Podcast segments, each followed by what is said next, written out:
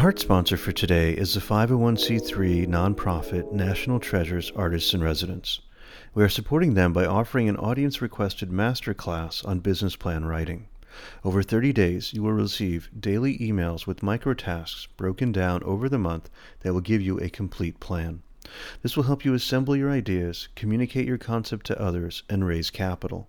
Participants will be eligible for prizes that will help you polish your plan to optimize success. Visit achievepodcast.com forward slash business plans with an S to register. Our mind sponsor for today is Modern Career. The Modern Career podcast, coaching, and workshops enable you to navigate your career in an ever changing world and help you live your full potential.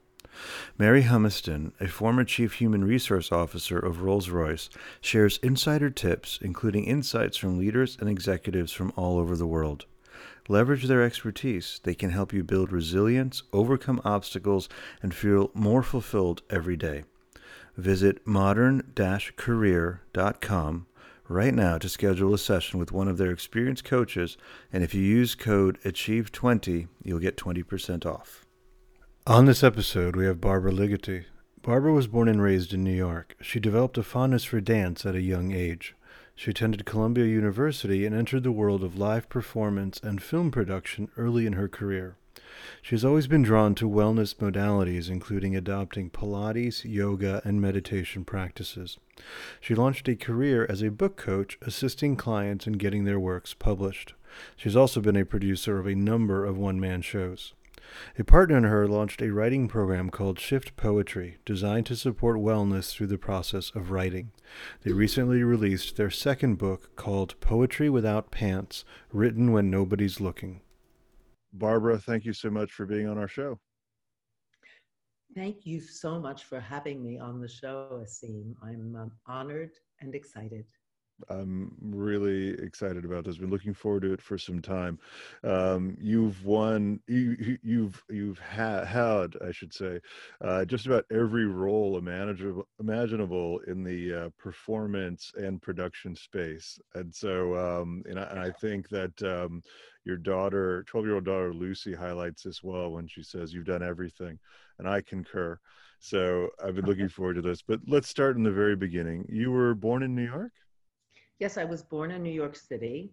I'm the first person on either bloodline to have been born in the United States. Wow. And um, and uh, you know, I grew up in New York City, and you know, proud to be a somehow I think former or part-time New Yorker now.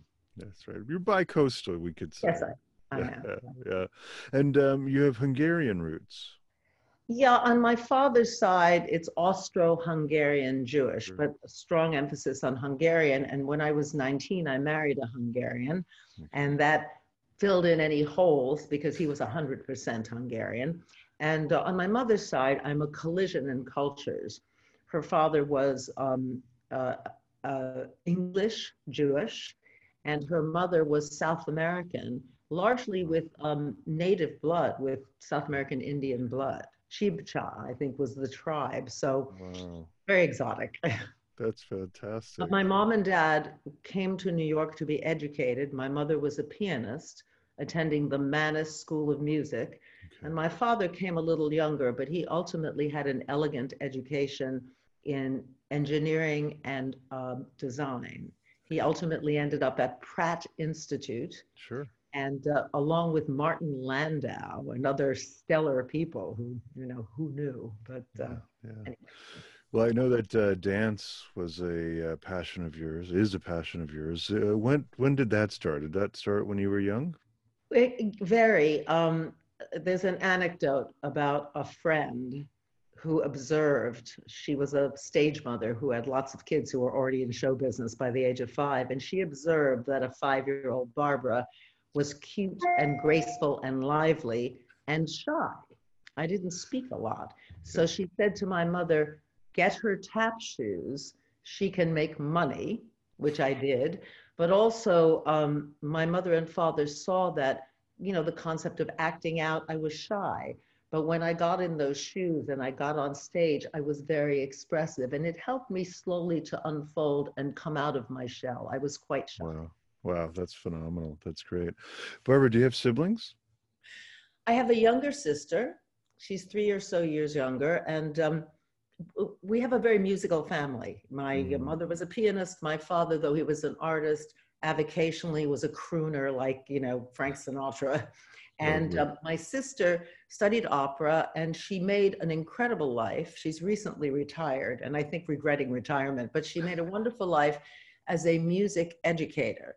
She, I have to give a plug. She created something in New York called the Elaine Kaufman Cultural Center. Okay and uh, which houses Merkin Hall. There's a 500 seat concert hall, which is internationally renowned, and three music schools under one roof. And so that's my mm little sister, Lydia. Yes, wow. Lydia Kontos. That's fantastic. Uh, what achievements uh, from all members of the family. Um, you studied at Columbia. Yes, um, I had started elsewhere, but then I finished up at Columbia University and went back there to Columbia Teachers College because hmm. in recent years, the Teachers College has become very progressive about wellness and the human condition. So I think the most valuable credentials I have are in that incarnation. I was in their first internal and external coaching program. Wow. Um, where there were 26 of us, and I was advised that 25 high quality people with PhDs, you know, high flying HR people, they all coached with their minds. And there was one person in the room who coached with her heart. C'est moi. And then, as an aside, one of my professors said, you have the brain terrain of Mother Teresa. Do you get by okay? Anyway, wow. I like to tell that story, but I also I also um, studied nutrition, okay. a very progressive nutrition program at Columbia Teachers College. So I advocate a look if you're interested in the human condition and taking your considerable academic skills marrying with that particular world check out Columbia across the board. Yeah. Nice, nice. Well, um, this comment made by your professor makes me think of the uh, picture you have on the wall behind you, which is uh, has the word ego on it, and uh, I know what that means for you, and I'd love for you to share with our audience the significance of that. Well, I am one half of a team that created a um, viable uh, technology and enterprise, ever growing, which is, I guess, why I'm on this podcast now, called Shift Poetry. If poetry is writing without rules, a definition borrowed from one of our poet laureates, Tracy K. Smith, 22nd American Poet Laureate.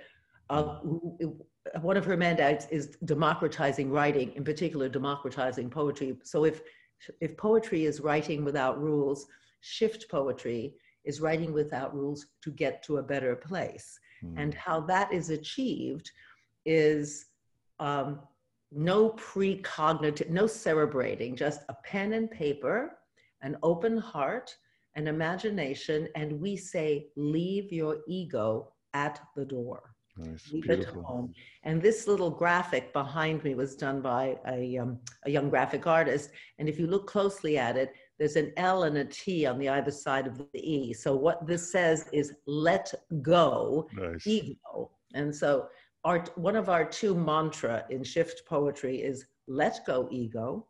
Yeah. Write from the heart without ego and you will write purely right. and you might surprise yourself because the ego is not just about puffery, but it's about editing yourself to look good in the marketplace. Right. So if you write something freely and then you say, hmm, I might have changed that phrase to be a bit more artful or a bit more high minded. Mm, then you're going away from the pure statement. That's right. And, and we do say in shift poetry, no judgment, and we give no critique. We just thank people for writing and sharing. Mm-hmm.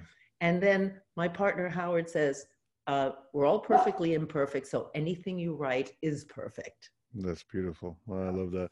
Well, I love the um, uh, how you you write from the heart and you encourage others to write from the heart and you coach from the heart. I hadn't really thought about that. You know, in fact, during this pandemic, two things that have really saved me are my own practice of writing freely. It's mm. been monumental.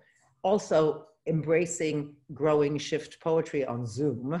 I like to think we were one of the first um, Hollywood Squares classes in Right. this new new world, um, which I'll tell you about in a moment. But also, I have two doggies, and they've really, when I was truly having to quarantine from my family and loved ones, those little doggies kept me going. No, of course. Well, um, you know, I've had um, six friends who have uh, contracted coronavirus, you being one of them. And so um, share with us that experience.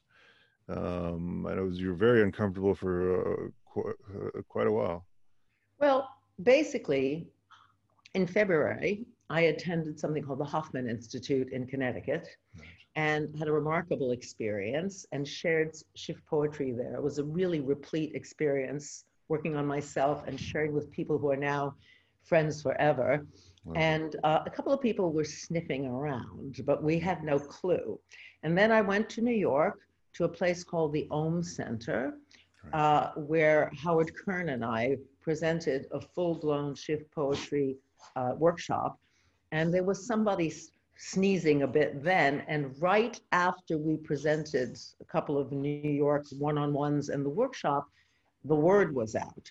And we got on a plane, scurried back to New York. And all of a sudden, I couldn't taste anything. Oh, I was very tired. And my partner will tell his own story. You know, he got a raging fever. I never had those symptoms, but he got a raging fever and lost 19 pounds in 10 days, Oh my which he wanted to lose. So he thought it was a good thing.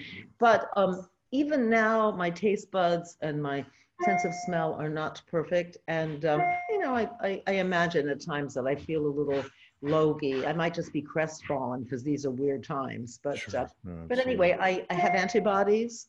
Uh, we donate plasma, both of us, to the Red Cross. That's. And, um, on, and, and I, I just went for a checkup yesterday with the doctor, and she said, We don't know for sure that we can't get it again, although that's unlikely, but we don't know for sure whether or not we can communicate it. So we just have to be t- just so careful. Yeah. Just, No, absolutely. Yeah. Well, thanks for sharing about that, uh. Barbara. Uh, I'd like to go back to um, your post-college years, and Mm-hmm. um, and again, I just I marvel at how you've literally had every role: uh, writer, producer, director, uh, in in performances, productions. Share with us about that aspect of your life. well, um, I started as a performer. Yeah. doing the dancing, morphed into acting.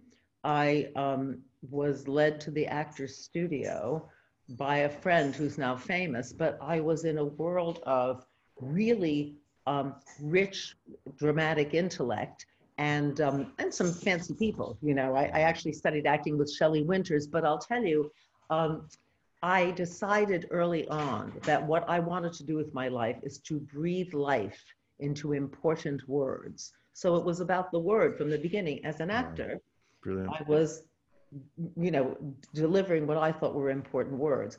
Anyway, I realized that that wasn't a great way to make a living. And I did a reading with an unknown actress um, about Texas bitchy girls. And at the end of the reading, uh, I said, you know, that girl was really good, but when you hire a Texas bitch, you get a Texas bitch. And they said, oh no, she's from New Jersey. She's at Yale Drama, and her name is Meryl Streep. Oh. And I thought, you know what? I'm, I can't do that, you know. So I I, uh, I like to say I fell off the stage into the office, and Mhm. I worked for various producers, reading scripts and vetting projects, and really steeping myself. There's nothing I wouldn't do. Um, and and I knew some celebrities, so producers would hire me to bring celebrities in for you know, possible casting, also for fundraising. I have a huge social change spine, but I come from a certain era. I'm a baby of the 60s, a real child of the 70s, and, um, you know, helping Vietnam veterans, helping women in need. uh, That's been a mandate for me. And by the way, always helping them to express themselves. But I found that if I knew two celebrities uh, and they stood in front of a benefit, people would come pay a lot of money and help causes. So that's a big Yeah. one for me. No, that's fantastic. Barbara, I know that uh, wellness has also been a very important theme in your life. You've um, been steeped in, in teaching practices of yoga, Pilates, meditation. When did that spark first uh, come to you? Well, uh, my life, and I- I tell a lot of kids, whatever your education, whatever your cultural background, be very open because the universe will tell you things and will take you places. So, uh, as a dancer, yoga and Pilates were de rigueur. So Sure. Pilates was restorative. It's really an exercise program. People who say that it's about spirituality have no clue. I never knew Joseph Pilates, but his muse, Romana Kryzanowska, says, Barbara, it was in with the air, out with the air, you know, nothing spiritual, right?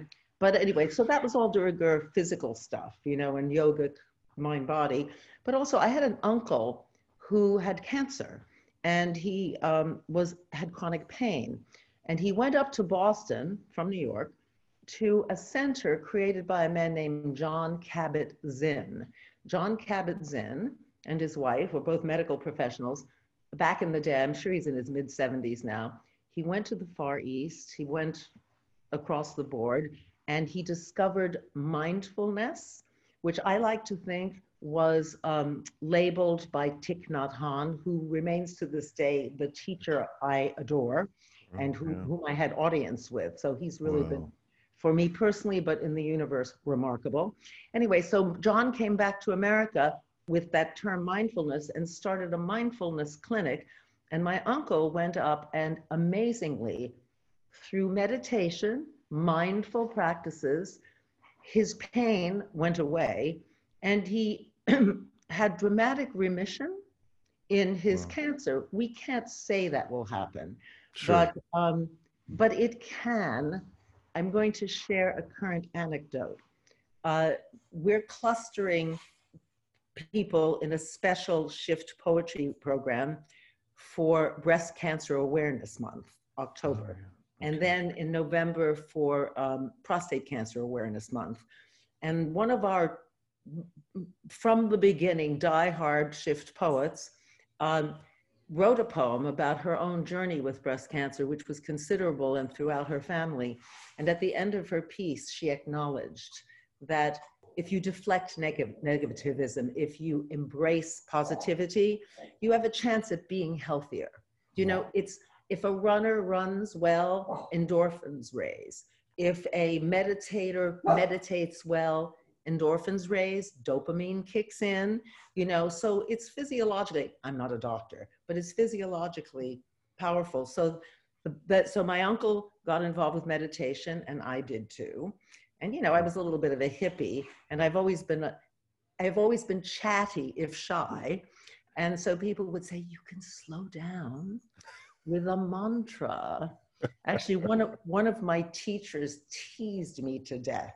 I don't back in the day of TM and mantra, Sure. this gentleman gave me a mantra which was ringbo. And if you say ringbo, ringbo, ring boring enough, right?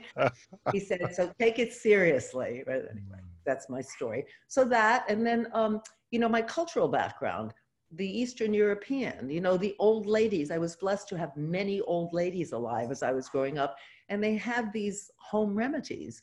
And some of them were really remarkable. And to this day, if I feel a cold coming on, I take lemon juice, tupelo honey, cayenne pepper, ginger, garlic, mush it up, knock it down, and the cold goes away more often than not. And recently, I know you can spend a great deal of money going to very fancy spas to get the same remedy. But I, that's something I knew when I was three and four and five years old. That's great.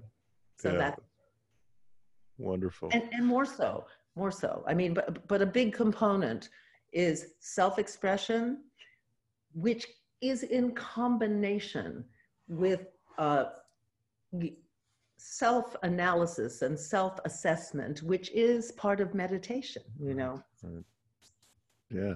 Um, well, you're describing yourself as a hippie, and um, uh, you were married at 19, you shared, and um, your daughter, Pia, um, I'm guessing was born in the late 70s, early 80s. no she was born in the early 70s Okay. and if you talk to her she will tell you i'm much more useful than i might be chronologically but you talk to my daughter she's a very effective uh, uh, mft she's a therapist Sure, Yeah. Nice. and uh, she specializes well she has a vast constituency but she specializes in younger women okay. and she points to me and says i broke ground with my mother i brought her up very well and i i actually take that vow because um, her growing up and my growing up were kind of a collaboration No. okay, but uh, thank you for sh- saying it, phrasing it that way, and then sharing that. Uh, that's, that's that's really thoughtful. I mean, uh, parenting when done from an engaged uh, authentic um, uh, standpoint is always um, you know we we see the world again through their eyes and so we grow at the same time in similar ways. So uh, i'm finding that to be extraordinarily rewarding. I know you're a rock star dad. I love when you talk about your children. It's one of the most joyous things between us. It's really touching. Thank you. Thank you very much for that. Um, let's talk about some of your uh, experiences as a writing coach. Um, when did that start? Because you've had just great success at it, and I know you you still do that. Yeah. Um, again, my mandate to have people seen and heard mm. um, has caused me early on to jump into groups and just make people express themselves. Um, there are many stories about different modalities, but uh, in getting people to express themselves on occasion. The self expression is really um, marketable. Yeah. And I don't falsely encourage, but I do encourage people creating products. So in my, in between producing, you know, and I write and I direct too, you know, when you can't find a writer director that you can get for cheap, you hire yourself, right? So just make things happen. I, I'm going to sidestep a second. Producing for me is finding something you love or creating something you love and putting it forth to society in an atmosphere of economic, mm. creative, and uh, shall we say psychological security. So if you got the dough yeah. and you've got the content and you have the good vibes, then you have a shot at that stuff. So back to, I would stumble upon people who had things to say, and I'd say, well, make a play mm. or write a little movie. Although I started more with write a book about your journey. Mm. Um, some have turned into one man shows. I'll tell you a couple of, you know, in the last number of years of my favorite credits. Um, a man named Billy Hayes, right. who was arrested in 1970 with hashish on his body, some idiotic college kid.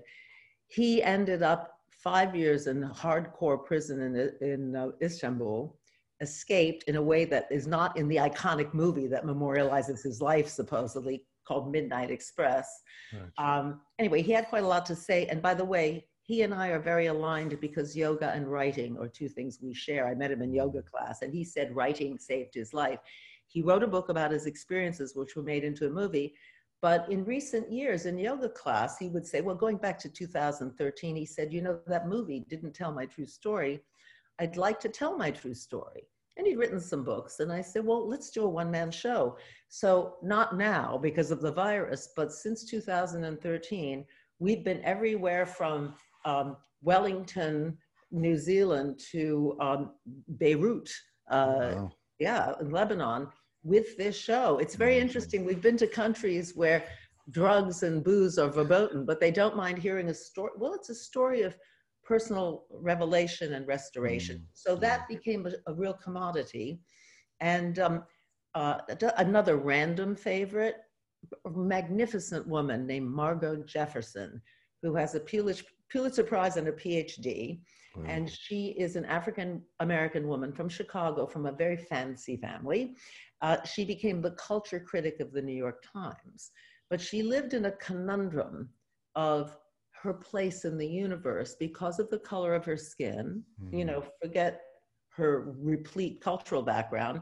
So she needed to make a statement. And even though she's not an actor, she create we created, I helped her to create a one-woman show called 60 Minutes in Negroland. Wow. And it was one of my favorite things I ever did. It morphed. She we had the opportunity to perform at many places, but she said, Barbara, let's face it, I'm a writer.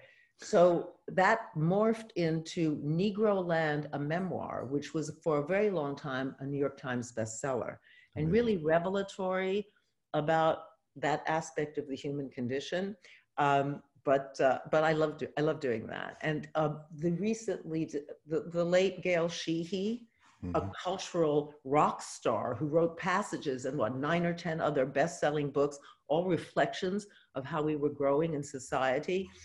Um, I supported her writing plays, which is, you know, writing in one medium doesn't necessarily translate to writing That's in right. another. That's But right. she wrote a very touching piece, uh, a very a beautiful piece about her husband Clay Felker, who was New York Magazine. So Right. you know, Miss Culture married New York Magazine. He was dying of cancer. She was his caregiver. And she wrote this beautiful piece exploring that dynamic. And it was performed mostly for charity by Jill Clayburgh and Edward Herrmann, two distinguished actors with a lot of um, awards. Now everybody's gone. But anyway, these are some of the things that I really embrace. And then there's a therapist in Santa Barbara who's writing a rock star book about you know new marriages and just it, it's just again somebody has something to say let's find the medium for it Yeah. and make it into a product if it's worthy if it's not worthy i'm very happy to say to people you know i also democratize language so come to a workshop you know write your brains off and you'll feel better right Absolutely. no, that's that's part. superb. i will always be open to helping people the coaching is very important to me No, that's wonderful. It's a great, uh, you know, being in the service of others is clearly a theme throughout your your life, Barbara, and uh, it's just it's great that uh, you bring that to to the world and the universe. Um, I'd love for you to share a little bit your thoughts on, uh, you know, the one person performance as as an art form. Um, you know, I, I just it feels like it's very rigorous, very challenging to be the only person on the stage, and writing for that is is you know you have to carry the the entire show where and then there aren't any other actors or characters to be bouncing off of or doing exposition or, or, or moving the narrative along. So i'd love to hear your thoughts on it. Well, um, I cut my teeth in that world. Uh, I mean, Ruth Draper, way before my time and maybe even my parents' time, although they weren't in America to experience her, was credited with doing the first one woman shows or one person shows of any stature. But moving along, my era, I met a mad, wigged out dude called Eric Bogosian, who's from Boston, Armenian heritage, and a brilliant man in many, many ways. And uh, he was doing these raps, these these dialogues with himself on stage. So and down in the holes in the wall in New York City post college, and um, I managed him for a while, which is not my favorite thing to do. But you know, he really he needed some support, and I adored him and thought he was genius. So. Um, he got to the public theater, which is the bastion of important theater in America, still is, but certainly was when Joseph Papp was alive. You know, he was the one person that everyone knew worldwide, synonymous with theater as much as Shakespeare. Wow. So, and he created the Shakespeare Festival in New York. Anyway, Eric um, developed a persona which was a little bit Pee Wee Herman and a little bit Lenny Bruce, and he called himself Ricky Paul, and he had something called the Ricky Paul Show, which was very wigged out. But it soon morphed into different um, scenarios about human nature. And he had a show called Men Inside and one called Drinking in America. He was hot as a pistol. And when he really hit it, he was rarefied air. There were not too many one man shows. And then the floodgates opened. And one man shows came from all walks people who had something to say, which I advocate, whether or not they were performers, um, people who were famous performers who wanted to take the stage on their own. Anyway, it's, it, you know, it's a, a one man show these days can be anything from a TED talk right to a highly theatricalized moment on stage where a really skilled actor will make you think there are other people on stage. You, Wow. even in a bare stage, a hmm. great actor will make you real feel that there are, you know, there there there's scenery, there's wind, you know, there's sounds that you're not even hearing. So, but it's, it's quite open. So, um, so it's it's ebbed and flowed and it was getting a little glutted and some of the work wasn't really great honestly but i still advocate people expressing themselves if they're not worried about making any money at it right or if they're not worried about financing their own one-man shows and from time to time someone hits sometimes it's because they're um, they have something brilliant to say and Mm, often it's because they've been lucky really mm, honestly um, right story at the right time, meeting the right producer, what have you, or having the right tenacity or the right guts. Uh, but uh, nowadays, I'm seeing something else because we've reverted to this weird Zoom existence. Sure. I think that the one person show is going to come back full flog in force. I did reference the TED Talk as a kind of one person show. The thing about the TED Talks is they tend to be short. You know, they can be, the TEDx's can be 12 minutes, six minutes, the full blown, uh, they're not more than an hour. Right. And an hour is about the shortest that you can really have for a one person show in a legit theater. But with Zoom, who knows? And there are many, well, Billy Hayes can't go on the road right now, but we're about to Zoom his show as a um, fundraiser for a, a, drug rehab center because he's That's a great great. proselytizer about that because of his bad boy beginnings. But um, there, there's a lot of opportunity. So, um, and I love the medium. And I'm not a huge director, but I'm thrilled to direct one person Yeah. to, to, to maximize the words that I've made them right from their own mind. So, Well- so that's it. Yeah. That's really the brilliance of your directing ability because these are non-actors Mhm. That you've uh actors, yeah. yeah and you, but you've created this w- form of expression for them and the i mean the shows have been really popular so uh, that says a lot about your ability to direct barbara Thank you. That's very, that's very sweet of you. I like to think that one of the, one of, I worked with a photographer in Italy who expressed himself in many media. He's passed away. Actually, he became quite ill and he went to a Lakota tribe to get healing, which extended his life. His name was Marco Ridomi. Mhm. And Marco Ridomi from Florence um, was a very, he- expressed himself in many ways. And when he met me, I encouraged a lot of his work. He ended up going far from the spoken word and ended up creating remarkable photographic images of the Lakota, which I sell to this day to raise money for um, Native American, you know, poverty and what have you. Anyway, um, the um, the thing about him, I get. Well, wait a minute. Restate your question because I'm. It's it's, it's complicated. Go restate your question so that I can properly answer it. I'm sorry. no no no it's okay well we were talking about um uh the non-actor, the non-actor. yeah yeah, Yeah. your skill as a director getting these non-actors to perform in a way that has been so popular and Yeah, yeah, yeah. Um, I was, I was, um, I, I was expanding my chain of thought so much as not losing it. You know, um, you know, it's some people are extremely charismatic, and they can hold an audience.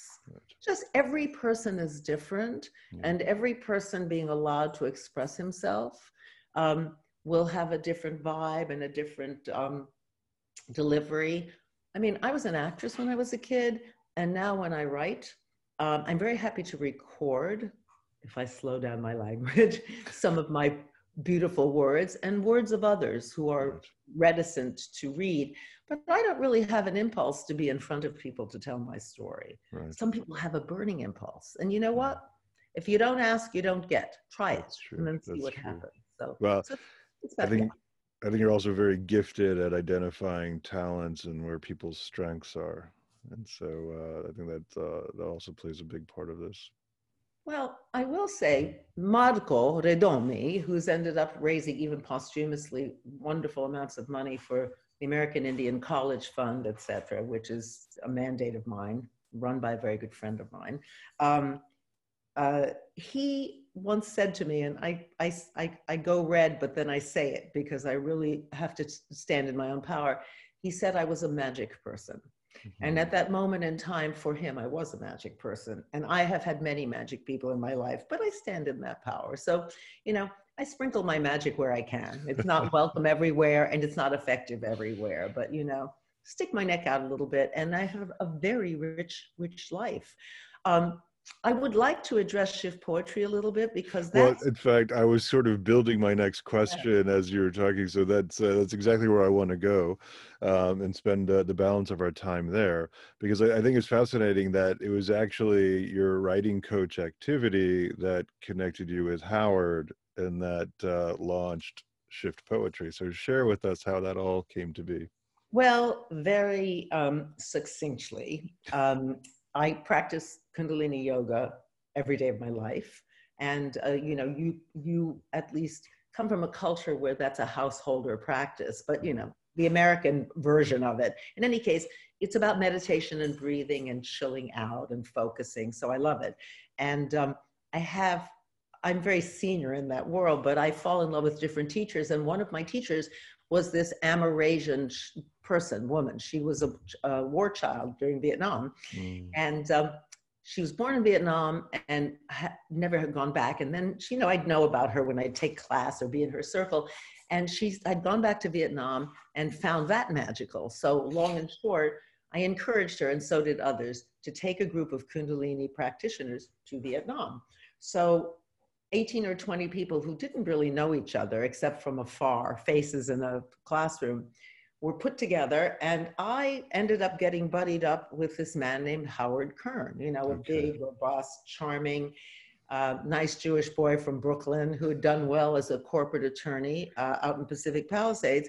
Um, we were the only two real vegetarians on the trip, and we kept getting thrown together like there's a there's a great repast for everybody over there, and there are carrots and potatoes for Barbara and Howard. So we kept getting thrown together, and there are other anecdotes about being thrown together. But I noticed early on that he was on his handheld, typing away, and I I learned a little bit about him because of chat over meals.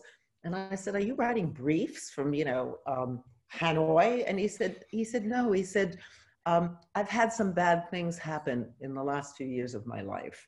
I became ill. I lost my best friend to Lou Gehrig's disease, and then a whole spate of people to cancer, including my very young mother.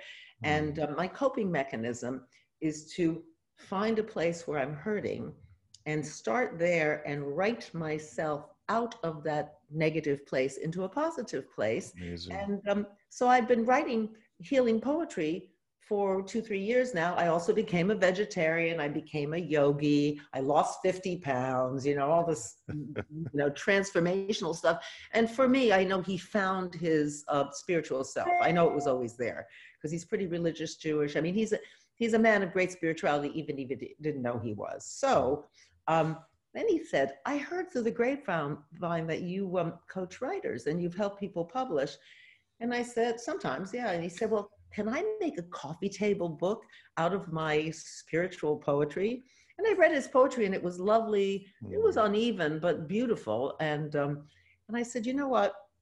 You, you can make a very expensive copy and sell it to your friends and your family. Um, poetry books are very hard to market, but I have an idea because you're doing something I've done all my life, but you're doing it more formally. You're writing yourself well. I have been working with Vietnam vets to get rid of PTSD with homeless women, to cope with the fact that they may have been battered and they're on the street with children, but there is hope. After 9 11, I coached firefighters, cops, and first responders who saw wow. horrific stuff. So I've been encouraging people to do that writing to open their hearts and not just be heard, but feel better. I said, but you're doing it in a way that's systematized, and I like it. So two weeks into the trip, it seemed like everyone was watching what Barbara and Howard were doing, and we were all writing this stuff. It's eventually morphed into what we now call shift poetry. We said, improve your life one stanza, stanza at a time, mm. uh, or write yourself healthy, happy, and whole. So um, I did not coach him into publishing that, having that book published, but I did coach him into writing a book that's coming out later this year called Walking with Kerry. Okay. And it is, he will talk about it, but it's about sure. a journey he had with his friend who died of ALS gotcha. and gracefully. So that when Howard had his own cancer, he was able to be graceful because he saw someone in terrible shape be a prince till the end. So his princely fashion and his writing himself well, he's very well right now. So that's yeah. a nice thing. Yeah. Uh, yeah. that's what shift poetry is about. And that's I think amazing. it's somewhat clear, I hope. Yeah, yeah. Well, and I've uh, had the distinct privilege of being able to participate in some of these sessions, and I've absolutely loved it. And um, now you've um, uh, kind of uh, amalgamated some of the works, and you've put books out with uh, participants' works. Maybe share about that. Yes, I certainly will. Um, so a few months into our, so this, we connected, and it, it, the Jews call it beshert, but it was synchronicity that he and I would meet. And I think we might have been, we're kind of soulmates. You can have more than one soulmate, but we generally, we, we genuinely are connected from somewhere. Anyway, uh, a few months in, uh, you know, we invited people to do this, this mechanism and uh, they started to support us. And we were supported economically, flown from LA to Massachusetts to spend a weekend with higher level marketing and branding people. I mean, people who mm. created you know, in the old days, you deserve a break today at McDonald's. The late Murray Bruce, in fact, was really our guardian angel, my guardian angel. And uh, that's how the term shift poetry evolved, which we trademarked because Howard's an attorney, and some of the other buzz phrases and what have you. And just a wonderful thing started to happen, um, encouraging us to go forward. And um, so um, we started doing workshops again, what would the focus of the question be? Because I can riff about this, but I'd like yeah, to know. No, it, it just it, the because of the pandemic, it went from in-person workshops, we oh, went oh, online, the, and then the you published a book with uh, participants' work. Yeah, uh, excuse me for being a little distracted watching. No. Oh, anyway, um, so uh, so we're getting a lot of support and one of my publishing friends because i'm in that world said you should publish a book a manual shift poetry the how to you know mm-hmm. and so we started working on it and as we did more and more workshops we refined the content and we were, you know, two years, well, year and a half in, we it's time to publish something. And then the pandemic came. And suddenly these beautiful circles in centers, in my living room, at the beach, in yoga studios, in libraries, at schools, and, you know, prison outreach, all the stuff we've been doing. Suddenly it was all on the on this TV and what I call Hollywood Squares. And um, everyone was right and, and howard and i at that point were in our uh, individual homes on the tube we were quarantined. Everyone was writing about covid. He and i were the only two who had experienced the the who were ill at the time. Right, yeah. but um, so we decided to um, you know an homage to um, one of my favorite writers you know love in the time of cholera. So oh, we did shift yeah, poetry in the time of COVID 19. Gabriel yes. Garcia Marquez. He's Marquez. a phenomenal writer. One of my rocks, of course, everyone's rock star. You know, I'm, I, when I have icons, they're everybody's icons. Thich Nhat Hanh, Gabriel Garcia Marquez, although I do know his, one of his sons is really wow. amazing filmmaker. So we put together Shift Poetry in the time of COVID 19 which you did participate in. Yes, well, we asked you to participate because we encouraged people to write around many subjects having to do with the pandemic. And then we culled in different categories. You know, we married two prompts, and you wrote a really profoundly moving piece. So if people buy the book, they can read um, seems extremely literary and extremely heartfelt piece. Some pieces were more simplistic. Some people, you know, I mean, we had first responder nurses writing, yeah. grandmas writing, you know, firefighters writing, quite, an, you know, lawyers, uh, elegant minds. Anyway, all fun. Yeah. so was... oh, so now, so this book's a bit heavy. So um, uh, you know, though they were very lighthearted. One of the prompts was uh, imagine your life after COVID 19. Mm-hmm. And a floral essence gal who does massage therapy and stuff wrote a poem called Flowers, where the whole world would just be bursting with, you know, nasturtiums and roses, which is very, very positive. Yes. But now, um, we continue to do workshops with different themes and, and, and, you know, touching on different worlds and many just just general, you know, general questions and but COVID keeps coming up, but now we're having a little bit more of a sense of humor about it and a sense of, you know, exhaustion about it. Mm. So we're about to come out with a book called Poetry Without Pants, Writing When No One's Looking. And the cover of the book should sell it, but we have some wonderful pieces based on one just one one prompt written by a really, you know, from a former football player to an 11 year old, you know, fancy, expressive kid, my grandchild.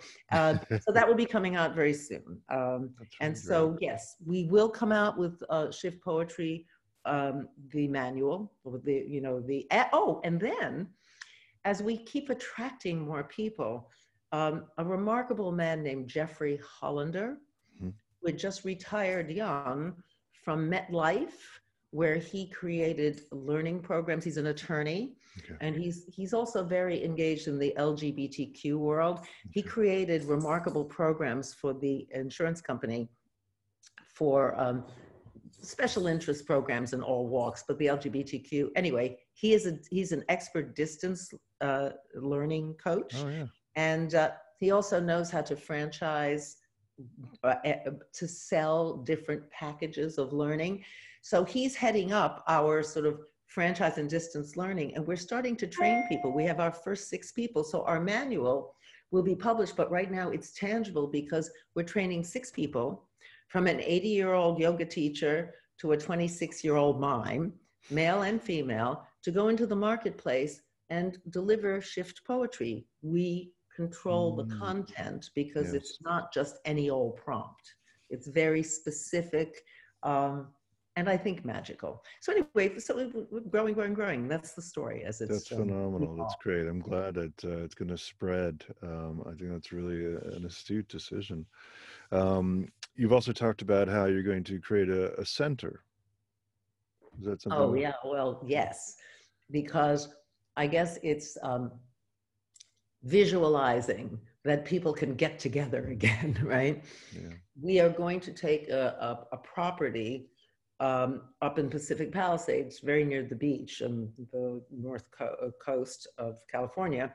We're going to um, have a center where people can come in during the day for meditative shift write, shift poetry writing, you know, ancillary activities that all support opening your heart, self-expressing.